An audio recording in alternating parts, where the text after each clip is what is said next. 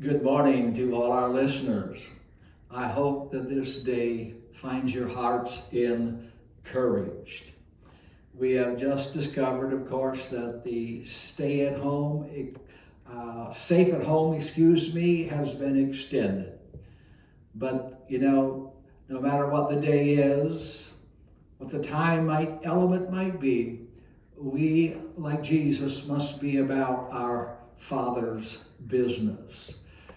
And the business that I would like to talk to us about today is the business of forgiveness. And I have entitled it The Royal Court of Forgiveness. Speaking that in relationship that forgiveness is the path to a healthy life. Let me explain when we talk about the Royal Court of Forgiveness. Number one, a court we're familiar with as an institution set up to settle disputes. They provide a peaceful way to decide disputes that people can't resolve themselves. It can be a person or authority to carry out the administration of the rule of law. A court also, and this is the one that I focus on today, is an extended royal household that represents the highest ranking example of support. It is one that's entrusted with carrying out the important official duties of the reigning monarchy or the king. You are familiar with the Queen of England and how that her offspring, you know, have official duties. Well, we are royal subjects.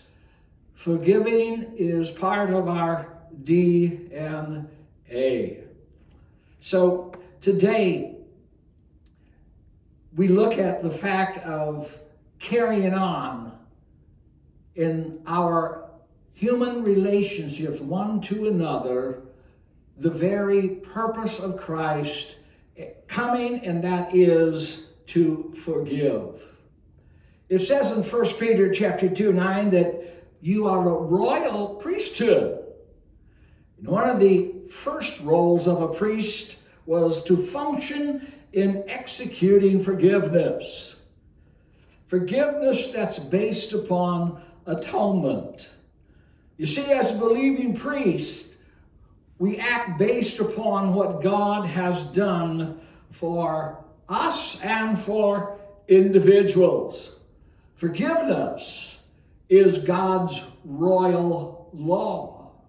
As we even look further, we can discover that it is a tenet of God's kingdom that not only God forgives us, but He wants us to forgive one another.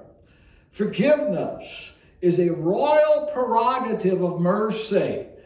We have received mercy, and he tells us to give mercy. In giving mercy, of course, we will be giving, giving and granting forgiveness. Forgiveness is mercy overturning a conviction or a wrong. When you give mercy, you give forgiveness, and things are overturned. This beauty of forgiveness is, you know, such a utopia of God's kingdom. I thought about how that it's like the Rose Parade. It displays God's garden of beautiful flowers.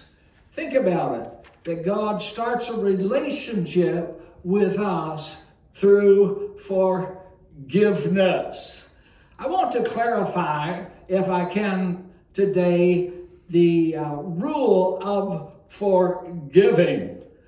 You see, it says in Matthew chapter 6 if you do not forgive men their trespasses, neither will your Father forgive you your trespasses. Jesus is speaking not concerning the uh, eternal destiny of an individual, but he's speaking about temporarily. He's speaking about earthly relationships, not eternal outcomes. It is only God that can forgive the sins in relationship to our eternal destiny. But when it comes to our relationship, you know, God says, if you will forgive, then He will go ahead and forgive you also, you know, in the conflict that seems to be going on between you and another. And as a result of that, you and I will not receive the consequences for that lack of forgiveness but it will be absorbed because it says in First john chapter 1 verse 9 if we confess our sins he is faithful and just to forgive us our sins and to cleanse us. What if someone is forgiven of their sins, then there is not a punishment, you know, after that forgiveness. And so, this passage of scripture, if you do not forgive men their trespasses, neither will your Father forgive you your trespasses. He's talking about this temporary, not eternal thing. We do not have the power over the eternal fate of another. No, we do not. We only have the power to be able to forgive, to restore relationships. And the Father is so uh, strong on uh, relationships and that his family not having conflicts that he draws a very strong uh, line there. You know, this, this thing about relationships, it's, it's not a recipe for maintaining your salvation. No, it's a recipe for getting along with your brother and with your sister. Thank God that we are called to forgive just as God in Christ has forgiven us. This forgiveness is the DNA of God. It's the DNA of God's children. And it advances the gospel when we forgive, when we practice, you know, uh, having a heart of forgiveness. The effect of unforgiveness, you know, can be extremely heavy in our lives. You know, and in that parable of the unforgiving servant, Jesus talked about that the one that refused to forgive was going to be turned over to the tormentors. Life gets heavy after, you know what I mean, failure to forgive. The beauty of forgiveness that it is the it is an antibody of those toxins of bitterness and for unforgiveness. So we want to take this forgiveness and we want to have an antidote against bitterness and strife and envy and those things that try to forge their way into our lives. So I talked about this forgiveness, you know, in a form and framework of forging the future by a life of forgiveness, forging it, shaping it, and forming it. This forgiveness that plays a major role in the health of you and mine future. A healthy future for you, all of us, lies in the pathway of forgiveness. It is a proven fact that when one forgives, it lowers our cholesterol, it lowers our blood pressure, it lowers the stress level, you know, that goes on in our lives. Why? Because retaining hurt and being disappointed is a tremendous physical and spiritual burden. And Jesus understands that. He knows we are makeup. And so he says, if you will forgive, there will be a great release in your life. And our Savior, Jesus Christ, is the King of forgiveness. Yes, even though he was rejected, he was spat upon, his beard was plucked, he was despised, and yet he forgave. Fact is, one of the last things and acts that Jesus did on the cross was to extend forgiveness. And so, as sons and daughters and subjects of this king, we are to emulate him by our living, and in this case, by our giving of forgiveness. So I want to know what is forgiveness and what is not forgiveness? Okay? Absolutely. Forgiveness is an action or a choice to release an offender from our punishment and entrust it to God. Forgiveness is to pardon or cancel a debt. It is to wipe the slate clean. It's, it says, I release you from the burden of your crime. Man, I'll tell you, when we forgive, we're letting go of resentment. We're uh, releasing any claim to being compensated for the hurt or the loss that we have experienced. You know, this, this thing about resentment, it's an amazing, uh, uh, uh, how can I say it? It's, you know, it really will warp things for you. Yes, it'll give you a faulty view.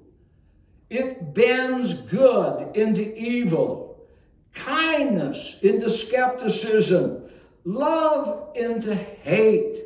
Yes, wounded hearts into resentful hearts. If it's allowed to remain and to stick around, and that's why Jesus said we need to be people of forgiveness. Forgive us our debts as we forgive our debtors. Think about it. You see, forgiveness is not the end of the spiritual journey, it is the beginning of that journey. Yes, forgiveness, forgiveness that you and I give. It is not giving or granting some kind of spiritual insurance so that the individual is permitted to keep sinning just because forgiveness is there? Not at all. Know, to understand forgiveness helps us to, to be able to forgive. God has forgiven us a great debt. Forgiveness does not mean it does not mean that you approve of the offense that someone's done. It does not mean that you're pretending that the offense never took place or, or that your trust in the other person has been restored. It does not mean justifying the offense so that someone becomes less sinful. You're not condoning the offense. Not at all. Fact is, Isaiah, Isaiah chapter 5, verse 20 says, Woe to those who call evil good and good evil, who put trust, who put darkness for light and lightness, light for darkness, who put bitter for sweet and sweet for bitter. So forgiveness is not, you know what I mean? All of a sudden you're trying to, to turn it as a non-issue. No, but forgiveness is a posture of your heart. Forgiveness is an attitude that you carry regarding the other individual. There's so many benefits of forgiveness. You know, while you you feel the pain, you know, you, you feel, you know, the rejection, you feel, you know, what has went on, but when you forgive, you break a, a cycle of bitterness that binds you to the wounds of yesterday. Oh, yes, forgiveness releases you from what has taken place. And so you're not bound to your yesterdays, but releases you into your tomorrows. Forgiveness. Oh, yes. Forgiveness allows you and I to move forward. And it is a redemptive investment in the life of the one who has offended you. Think about it. It is a redemptive investment in that individual. Forgiveness. It considers the future. Considers the future. It makes you fit for life. You know, we go to the gym. Well, some of us do. Some of us don't. We won't go there on that one. But forgiveness makes us fit for life. How? Because if we forgive daily, okay, you exercise daily, we need to forgive daily, and our run in this race will be much more steadfast and sure. Forgiveness is the posture of your heart. It is followed by acts of kindness going forward. Forgiveness protects your future. Absolutely. Forgiveness, you know, is not an occasional act, it is a constant attitude. Praise the name of Jesus. Yes, it protects your future. So, yes, we should forgive. We should forgive. When we give forgiveness, it helps us to fight that enemy in our head. How often in this framework of forgiveness that our mind starts to argue. It starts to play out, you know, the confrontation. It starts to have a kind of a, you know I mean, an outline, and not just an outline, but a remembrance of what took place and why it took place. And boy, it just plays a, you know, does a, does a, on our heads, you know, Help, forgiveness helps to fight that. All right? Praise the Lord. Power of forgiveness. Forgiveness prevents homes from becoming battlefields, marriages from becoming divorces, families from becoming estranged. Yeah. When you forgive, you render powerless anger and bitterness and frustrations, you know, malice. All of those things are rendered ineffective if you choose to forgive. You know, the forgiver is the recipient of forgiving. They reap the benefit in setting their own heart, setting their own minds, you know, and actually securing both their spiritual health and their physical health. Forgiving cleanses the soil of our heart so that the fruit of the Spirit can ripen in your own life. Remember in Jesus in the parable of the sower, he talked about the various grounds. Some of them were hard and Unforgiveness will cause a soil of your heart to become hard. Forgiveness will soften it, and it has then becomes more receptive to the Word of God and also more fruitful regarding the Word of God. So, forgiving others, cleanse the soil of your heart so that the fruit of the Spirit can go ahead and ripen in your life. Forgiveness, you know, keeps you from moving. Unforgiveness, excuse me, keeps you from, no, forgiveness keeps you moving forward. We'll get it right here.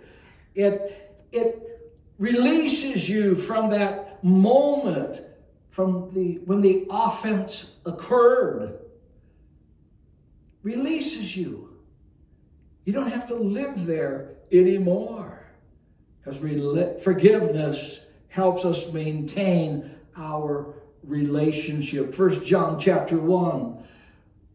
If we walk in the light as he is in the light, we have fellowship with one another. And one of the great lights of Christ is forgiveness. I love what forgiveness does because it is a love motivated forgiveness that is the reason why you know we love we forgive. Love forgiveness protects us. It keeps us and moves us forward. Forgiveness will help your dream become fulfilled.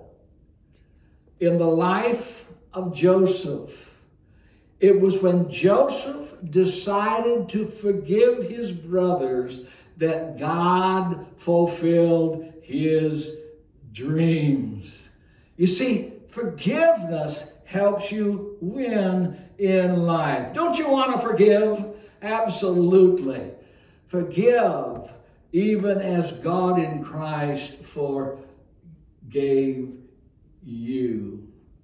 So the question comes then how do we grow in forgiveness? I think number one, I think we need to reflect and remember. Remember how God has forgiven you. Remember the debt that you had and it was canceled and it wasn't held uh, against you. I believe that forgiveness, you know, increases as we cultivate soft hearts and humility. Remember, God gives grace to the humble. Praise his holy name. So as you you have a soft heart and empathize with, with other people, if you you show mercy, what happens then is that you get mercy. Because you are going to need forgiveness not only forgiveness from God, but you're going to be need forgiveness, you know, from your fellow man. So you just go ahead and begin to add to your account. That if you have given, if you give mercy, when it comes time, when it comes your time, mercy is going to uh, be granted to you. Forgiveness, you know, removes barrenness from our hearts. It removes this barrenness and it helps us to be fruitful in relationship. It helps us so that our circumstances, you know what I mean, don't determine how we feel. Forgiveness begins to determine how we feel and all the joy and the peace that comes from and through forgiveness. Amen? Praise the Lord. Forgiveness, the power of it, it unshackles you from anger. Anger is, you know, something that seems to find a platform when we fail to forgive. But when we forgive, you know, that anger no longer seems to be able to have a hold in our lives. Forgiveness. Forgiveness is healthy. It's healthy for you. spiritually and practically. When you want to increase in your ability to forgive, you need to let go of expectations and have patience with the process. Think about it. You know, the Bible says in Ephesians, with all lowliness and gentleness, with long suffering, bearing with one another in love. Oh, yes.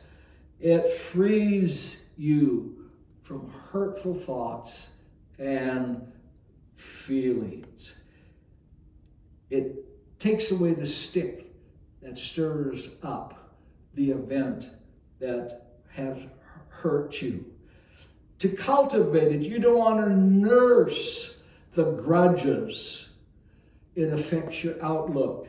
Don't do that. Paul writes and says you need to counter those bitter thoughts, you know, from the offense that come into you with, with wholesome thoughts. Think on these things, Philippians chapter 4 says. Things that are true, things that are noble, that are just, pure, lovely, things of good report. He says, This is the virtue. This is the thing that's praiseworthy. Go ahead and spend time there. Amen. Give mercy. Give mercy. Realize that you need forgiveness from others. And last but not least, remember you have the Holy Spirit. The Holy Spirit is our comforter. The Holy Spirit is our guide. The Holy Spirit is, is a power in, in our lives. Yes, as the children of God, we are in the court of this royal king, and we have been asked to go ahead and carry out this important official duty of our King, Jesus, who is the King of forgiveness. Forgive, and you shall be forgiven. Go this week, practice, and enjoy the freedom of forgiving.